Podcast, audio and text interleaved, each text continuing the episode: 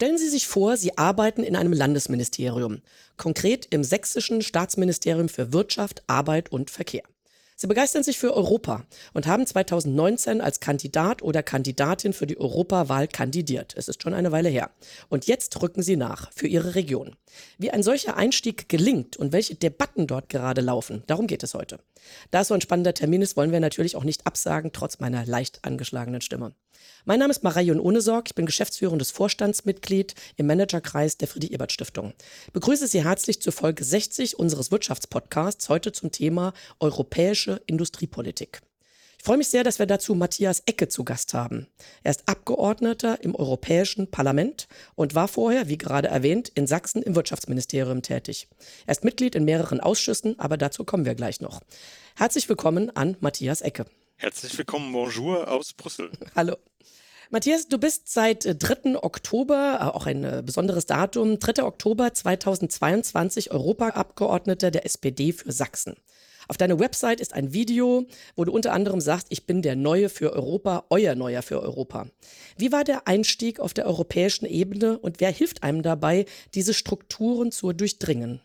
Mitten in der Legislatur äh, zu beginnen, ist natürlich wie auf einen fahrenden Zug aufzuspringen. Ja. Alles mhm. ist schon im Fluss, alles ist schon im Gang und es sind ganz viele Prozesse, wo man quasi reinrutscht. Man hat nicht viel Anlaufzeit. Ich hatte natürlich die Hilfe von einem tollen Team, das mhm. mich jetzt auch unterstützt. Ich wurde unterstützt hier auch von den Abgeordneten der SPD, die schon da sind. Die haben mich sozusagen in ihre Mitte genommen. Und natürlich muss ich aber trotzdem in die Themen reinkommen und dabei hat mir auch meine vorherige Tätigkeit geholfen. Hm, das kann ich mir vorstellen, ja. Was war, gib uns ein Beispiel, was war seit Oktober der größte Aufreger für das Europäische Parlament? Welche Themen stehen momentan ganz oben auf der Agenda, ohne auch jetzt schon in die Details zu gehen? Natürlich hat uns dieser Korruptionsskandal beschäftigt. Ja. Der war mhm. bei mir nur wenige Wochen nach meinem Start und der ja erschüttert natürlich das Vertrauen. Ist so ein bisschen schwierig, wenn man gerade beginnt mit Personen auch ein Vertrauensverhältnis aufzubauen und ein bisschen ein paar Netzwerke zu knüpfen. Das ist natürlich extrem schwierig gewesen, auch insbesondere für die Institutionen. Aber ich bin auch froh, dass meine Fraktion, die es ja vor allem betroffen hat, da auch sehr entschlossen und umgehend gehandelt hat, die Person ausgeschlossen hat und Reformen angestoßen hat. Mhm. Ein anderes Thema, was uns sage ich mal, sehr stark bewegt hat, war dieser ganze Streit ums Verbrenner aus, wo dann auch ah, der mhm. FDP-Verkehrsminister quasi schon eine schon beschlossene Einigung blockiert hat. Das ist ein höchst unüblicher Vorgang hier in Brüssel, der für viel Verwirrung und Kopfschütteln gesorgt hat. Und wir befürchten, dass das vielleicht etwas ist, was uns nochmal einholt an anderer Stelle. Also das hat schon hier auch für viel Aufruhr gesucht in Brüssel. Ja. Für welches Thema hast du dich persönlich besonders eingesetzt? Also inwieweit ist es überhaupt möglich oder sinnvoll, sich ein spezifisches Thema zu eigen zu machen? Und wie findet man dann Verbündete dafür? Also es ist generell so im Europäischen Parlament, dass man als Abgeordneter sehr themenorientiert arbeitet. Es gibt diese Institution des Berichterstattertums, quasi mhm. eine Person ist für ein spezifisches Thema zuständig und dann gibt es aus den anderen Fraktionen die sogenannten Schattenberichterstatterinnen, die sich dann aus der Fraktionssicht mit dem Thema beschäftigen. Von daher hat man schon eine relativ enge Verbindung zu einem eigenen Thema. Ich habe im Moment vor allem zu tun mit der Euro 7 Norm, also Autoabgasen und der industriepolitischen Perspektive daraus. Aber ich habe mich natürlich, und das ist mir ein ganz besonderes Anliegen, auch immer für einen gerechten Wandel, Just Transition eingesetzt. Als jemand, der selber aus einer Region kommt, die vom Strukturwandel betroffen ist, habe ich immer gesagt, okay, das ist eine Perspektive, die wir überall mitdenken müssen und ganz speziell natürlich auch den Fonds für den gerechten Übergang, der den Kohleregionen und den Regionen, die sozusagen aus der Schwerindustrie sich verändern müssen, besonders hilft. Das ist ein wichtiges Anliegen, das ich immer nach vorn getragen habe. Und genau so soll es ja auch funktionieren, denke ich, ne? dass man die eigenen Erfahrungen aus dem eigenen Land, aus der eigenen Region einbringt und genau das nach Brüssel trägt, ja. Mhm.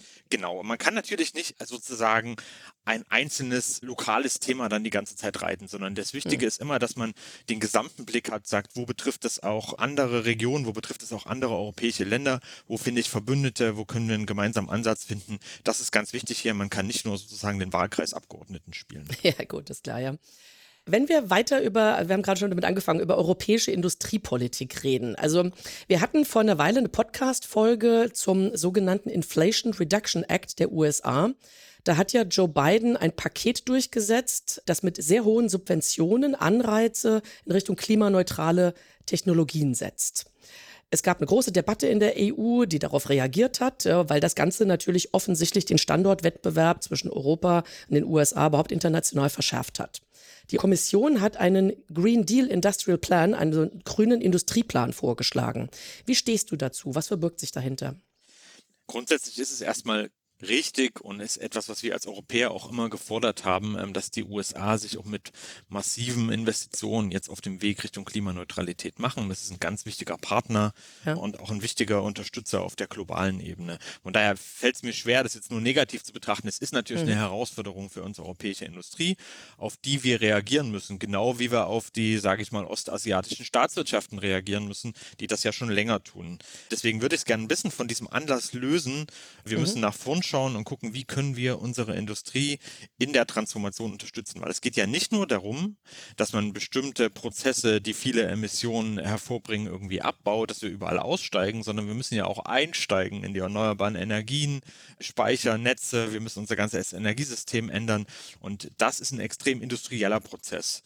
Und dafür wollen wir nicht abhängig sein von Import dieser Technologien, wie wir das zum Teil jetzt bei fossilen Rohstoffen in der Vergangenheit waren oder zum Teil auch noch sind. Also der Plan ist, mehr Souveränität in Europa zu haben, diese Technologien auch hier vor Ort zu produzieren. Und das ist erstmal grundsätzlich richtig. Mhm. Du hast gerade schon das Stichwort genannt, Industrie unterstützen. Und das wird ja kontrovers diskutiert. Also eine Grundnotwendigkeit ist, glaube ich, Konsens, das zu tun weil auch Arbeitsplätze dranhängen. Umstieg zu erneuerbaren Energien, das soll natürlich auch in Deutschland stattfinden.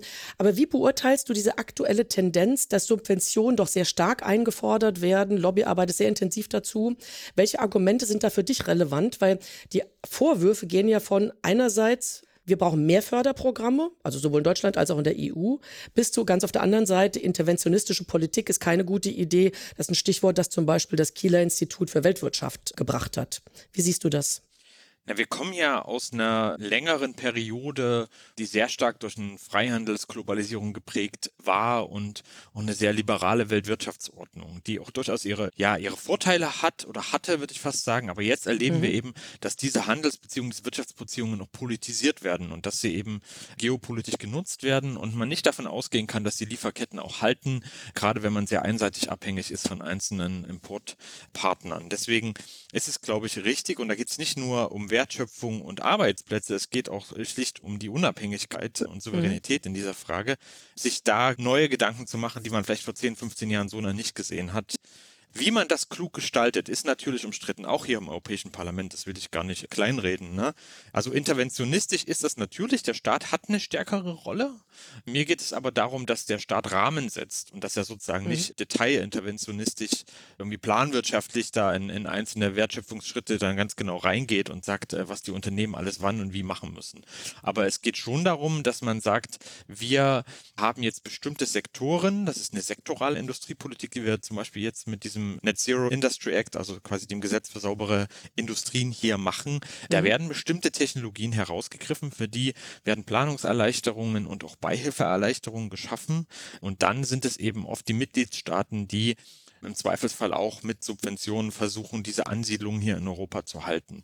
Das Ganze ist natürlich nicht ungefährlich, weil es natürlich auch innerhalb der Europäischen Union für gewisse Verwerfungen sorgen kann. Das ist eine Diskussion, die wir hier stärker haben und ich behaupte mal, die hier auch viel präsenter ist als vielleicht beispielsweise in mhm. Berlin, dass die kleineren Mitgliedstaaten und die finanzschwächeren Mitgliedstaaten natürlich auch verlangen, dass sie bei so einem Wettbewerb nicht unter die Räder geraten. Deswegen braucht es auch eine starke, sage ich mal, zentrale Fiskalkapazität. Es braucht Mittel aus Brüssel, es braucht Ausgleichsmechanismen, wie zum Beispiel die Regionalpolitik, die dafür da ist, dass Europas Regionen stärker zusammenwachsen. Also wir müssen beides denken. Wir stehen in einem globalen Wettbewerb um die sauberen Industrien, aber wir dürfen auch nicht zulassen, dass die europäische Integration durch, durch solche Ungleichgewichte eben unter die Räder gerät. Mhm, ja, vielen Dank. Europäische Souveränität ist das Ziel, du hast es gerade gesagt, dafür muss ein Rahmen gesetzt werden, es muss finanziert werden. Ne? Genau. Regionalfonds spielt da eine sehr große Rolle, hast auch gerade erwähnt. Nochmal, also übergreifend, die Mittel dafür kommen ja aus, unter anderem aus dem Wiederaufbaufonds Next Generation EU.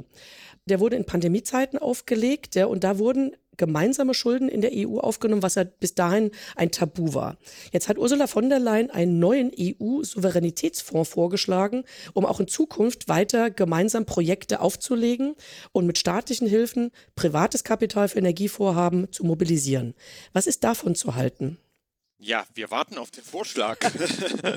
Also ich hatte ganz okay. gespannt. Der ist noch gar nicht ausformuliert, offensichtlich. Nein, der ja, ist okay. nicht ausformuliert. Verstehe. Also der ist Mhm. auf der Ebene der Überschriften Ah, im okay. Moment angekündigt. Ist dann tatsächlich auch eine Kritik an der Kommissionspräsidentin, dass sie manchmal, sage ich mal, auf der Ebene der Überschriften äh, stärker ist als der konkreten Vorhaben. Es ist an der Stelle natürlich auch eine Herausforderung, weil auch die Bereitschaft der Mitgliedstaaten, so ein neues Instrument zu unterstützen, unterschiedlich stark ausgeprägt ist. Mhm. Das Ich bin davon vorstellen. Mhm. überzeugt, das habe ich ja gerade schon erwähnt, dass man eine gesamteuropäische Komponente braucht. Das kann ein Souveränitätsfonds sein, das kann aber vielleicht auch eine Aufstockung äh, bestehender Instrumente sein. Ob das schuldenbasiert passieren muss, darüber kann man natürlich streiten. Grundsätzlich fand ich Next Generation EU als Ansatz richtig. Der stützt sich aber natürlich auf einem auf eine Rechtsgrundlage in den europäischen Verträgen, die eben eng mit diesem Notfall der Pandemie auch zusammenhängen. Das ist nicht beliebig ausbaubar, weil wir hier ja eher über einen längeren Zeitraum reden. Und vor allem ist natürlich alles, was außerhalb des regulären EU-Haushalts passiert, ja, vertragsrechtlich problematisch und auch die Kontrolle darüber ist schwächer ausgeprägt. Also ich finde es besser, wenn wir innerhalb des EU-Haushalts die Mittel auch ansetzen, damit es auch eine parlamentarische Kontrolle gibt und damit es auch eine reguläre Übersicht über das Ganze gibt. Mhm. Schauen wir uns nochmal die Ausschüsse an und nochmal ein konkretes Thema auch. Du bist ja sowohl im Ausschuss für regionale Angelegenheiten, dann im Industrieausschuss und beschäftigst dich unter anderem auch mit Belarus. Da könnte man jetzt ganz viele spannende Schwerpunkte und Fragen aufgreifen. Ein Beispiel, das Stichwort hattest du erwähnt, Just Transition. Du hast also gerade eine Stellungnahme für den Regionalausschuss zum Thema Just Transition geschrieben, also gerechter Übergang. Worum geht es da? Was ist da dein konkretes Anliegen, bitte? Es geht bei dem Konzept Just Transition eben darum, dass wenn wir auf dem Weg in die Dekarbonisierung, in eine Wirtschaftsweise, die auch so mal die Grenzen unseres Planeten auch berücksichtigt, dass wir da erstens alle Regionen mitnehmen müssen, dass wir Ausgleich schaffen müssen für die Regionen, die besonders unter diesen Veränderungen dann zu kämpfen haben, aber dass wir natürlich auch die, die Kohäsion insgesamt in Europa nicht unter die Räder kommen lassen. Also es ist, glaube ich, eine Stärke unseres Kontinents, auch im Vergleich mit anderen Wirtschaftsräumen, auch unseres politischen Systems, dass wir soziale Rechtsstaaten haben, dass wir den Anspruch haben, einen gewissen Ausgleich. Und das muss man natürlich auch in die Zeitdimension denken, weil ich glaube, dass man auch nur so ja das Vertrauen der Menschen gewinnen kann in diesem Wandel. Wir haben ja jetzt auch in Deutschland sehr aufgeheizte Diskussionen um Verbrenner aus, um, um die Wärmewende, um, um Wärmepumpen und diese Fragen, wo man sieht, das kommt natürlich sozusagen im Alltagsleben der Menschen an. Und deswegen ist es wichtig, dass auch klar ist, durch diese Veränderungen tut sich nicht noch ein größerer Graben auf, sowohl innerhalb der Gesellschaften als auch zwischen den Ländern und Regionen. Und das ist im Grunde genommen das Prinzip der Just Transition, des gerechten Übergangs, des gerechten Wandels. Wir haben in Europa jetzt schon den äh, Just Transition Fund, der eben insbesondere die Kohleausstiegsregion fördert und ein paar Regionen sozusagen mit der Schwerindustrie. Ich denke, man muss es noch breiter denken. Man muss sich wirklich anschauen, Mhm. wo haben wir industrielle Zentren, die jetzt unter einer starken Veränderung künftig, auch mit einer starken Veränderung auch zu kämpfen haben. Ich sag mal so, eine, eine Region, die Automobile herstellt, hat ganz andere Herausforderungen als eine, die vielleicht sozusagen vom Tourismus lebt. Und diese Veränderung müssen wir, glaube ich, abbilden. Und das ist Ja. etwas, wofür ich mich auch einsetze, wenn wir jetzt die Regionalpolitik neu konzipieren und auch wenn wir solche Instrumente in der Industriepolitik schaffen, wie wir es jetzt gerade tun. Mhm. Da geht es ja auch um, um Arbeitsplätze, die teilweise geschaffen werden im Zuge der Transformation grüner Wende, teilweise auch wegfallen. Inwieweit hat das eine Gender-Dimension, diese Transformation, die da stattfindet? Das hat sie auf jeden Fall. Also gerade wenn man im Bereich des ja, Rohstoffabbaus geht, sind das natürlich oft auch Jobs von Männern, die da wegfallen. In, in der Industrieproduktion ist es auch überproportional so. Und die Frage ist, was ist bei, bei Jobs, wenn die dann wieder aufgebaut werden? In welchen Bereichen sind die dann? Bei den Green Jobs ist es nicht ganz so einfach. Also man kann jetzt nicht davon ausgehen, wenn die sozusagen die Jobs grüner werden, wenn es mehr äh, sozusagen ökologisch orientierte Jobs gibt, dass, dass sich dann die Gender Balance irgendwie automatisch verbessert. Das ist nicht ganz so Mhm. einfach. Darauf muss man achten? Das ist auch dann auch eine Frage, unter welchen Kriterien verteilt man eigentlich auch Fördergelder und welche Rahmenbedingungen setzt man. Also das ist ein ganz wichtiger Punkt, der natürlich auch Teil des Konzepts des gerechten Übergangs ist, weil das ist eine ganz wichtige Gerechtigkeitsfrage. Ja. Du schreibst auf deiner Website, dass du einen klaren Blick für die besonderen ostdeutschen Interessen in der Europapolitik hast. Jetzt hast du schon Beispiele genannt gerade. Ist das das, was du meinst mit besonderen Interessen oder woran hakt es sonst aus deiner Sicht in besonderem Maße? Naja, Ostdeutschland hat ja eine ganz andere Historie der europäischen Integration. Quasi war die, die deutsche Wiedervereinigung die erste Osterweiterung der EU und entsprechend ist also auch die Erfahrung mit der europäischen Integration im Osten Deutschland kürzer, ist auch anders, weil sie natürlich auch ganz stark geprägt ist durch die Transformation der Wirtschaftsweise, die in den 90er Jahren ja erfolgt ist. Ne? Es war sozusagen mhm. nicht zeitlich parallel zu einem Wirtschaftswunder und damit unten Zusammenhang stehend, sondern es war erstmal so ein bisschen Trouble. Ja. Und deswegen ist vielleicht, gibt es vielleicht manchmal auch eine gewisse Reserviertheit. Auch die, sage ich mal, die Grenzbeziehungen sind halt andere. Also die Grenzbeziehungen zu unseren Nachbarn, meinetwegen in Sachsen und mit Tschechien und Polen, sind andere, als es vielleicht mit Frankreich im, im Westen der Fall ist. Auch der, sagen wir mal, das Einkommensgefälle ist ein anderes, die Migrationsbeziehungen sind andere. Das ist nicht so gleichberechtigt. So, das sind so Dinge, die man immer im Kopf behalten muss. Ich schaue natürlich auch, wenn ich wirtschaftspolitisch drauf schaue, auf eine ganz andere Unternehmensstruktur, die wir im Osten haben. Es ist viel kleinteiliger. Mhm. Wir haben viel mehr kleine, mittlere Unternehmen. Unsere KMUs sind im Schnitt viel kleiner mit weniger Beschäftigten. Wir haben weniger Stammsitze großer Unternehmen. Wir haben zum Beispiel auch mehr Handwerk bei uns. Und wir haben aber natürlich auch einen anderen Branchenmix. Deswegen ist es auch durchaus eine Chance, weil in den neuen Innovationszyklen, mit denen wir ja hier in Brüssel auch beschäftigen, oftmals auch bestimmte wirtschaftliche Kerne bei uns im Osten sind. Ich denke da an die Mikroelektronik, die gerade in, in Dresden, mhm. wo ich lebe, sehr stark ist. Ich denke ja an die Elektromobilität, wo wir teilweise Vorreiter sind in, in Deutschland, in der Wasser Wasserstoffwirtschaft passiert einiges, in den ganzen sauberen Industrien, Solar, ist im Osten viel los. Und das ist auch eine Chance. Es ist auch ein gewissen Vorsprung, den man dann vielleicht im Osten auch manchmal hat. Und das muss natürlich mit den europäischen Rahmenbedingungen auch harmonieren. Ja. Zum Abschluss noch eine Frage, wie bringt man es rüber sozusagen? Also wie gelingt es dir als leidenschaftlicher Europäer, man hört ja die Motivation, die Begeisterung, wie gelingt es dir, über die europäischen Themen zu informieren? Man hat ja durchaus manchmal, oder ich habe manchmal das Gefühl, dass die Spanne zwischen dem, wofür die EU zuständig ist und dem, was die Bevölkerung darüber weiß, eher weiter auseinandergeht. Also das jetzt auch nicht nur aus Desinteresse, sondern weil es eben auch immer gleich unglaublich komplex ist. Wie ist deine Wahrnehmung dazu und wie gelingt das?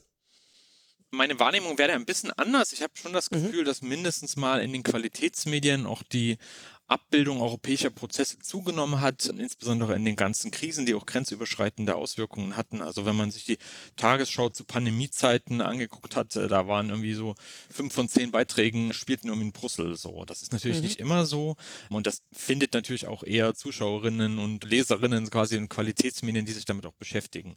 Es ist tatsächlich eine Herausforderung. Ich persönlich versuche es natürlich über, über die Kanäle, die ich habe, seien es soziale Medien, seien es Treffen vor Ort, seien es natürlich auch die die Zusammenarbeit mit, mit den klassischen Medien, das auch darzustellen. Ich denke aber immer, dass Menschen dann, wenn sie konkret in ihrem Lebensalltag betroffen sind von, von Politik, auch von europäischer Politik, dass sie dann sich damit beschäftigen werden. Und dann muss man, glaube ich, klar sagen, was sind die Alternativen? Ne? Also das ist wichtig, immer auch die politischen Unterschiede herauszuarbeiten und dass man nicht immer sagt, die Politik oder da in Berlin oder da in Brüssel, die machen was, sondern mhm. dass hier auch einfach verschiedene Optionen zur Wahl stehen. Ne? Wir machen ein Angebot, aber unsere politische Konkurrenz macht ein anderes Angebot, für das man sich auch entscheiden kann, wenn man das besser findet. Ansonsten ist mir wichtig, in der Kommunikation, dass man nicht immer nur von den Leuten oder aus der Perspektive derjenigen denkt, die sozusagen ohnehin, sagen wir mal, international orientiert sind, die im Ausland leben und arbeiten und die Erasmus gemacht haben und drei Sprachen sprechen, sondern die europäische Integration ist etwas, was auch jeden Menschen, der irgendwie in, in einer mittelsächsischen Kleinstadt wohnt, dort sein, sein Haus gebaut hat und da auch bleiben möchte, große Vorteile bringt. Und aus deren Position heraus muss man, glaube ich, auch europäische Politik denken und erklären, gerade wenn man das Ganze sozialdemokratisch angeht. Wunderbar. Vielen Dank für dieses Abschlussplädoyer. Ja, vielen Dank, vielen Dank an Matthias Ecke für diesen spannenden Einblick hinter europäische Kulissen. Ich könnte mir übrigens auch gut vorstellen, dass wir daraus eine Reihe machen mit einem regelmäßigen Blick nach Europa. Mal sehen. Wir laden Sie demnächst wieder ein zur nächsten Ausgabe unseres Wirtschaftspodcasts Managerkreis Impulse. Hören Sie gern wieder bei uns hinein. Bis dahin, tschüss und alles Gute. Vielen Dank für das Gespräch. Wiedersehen.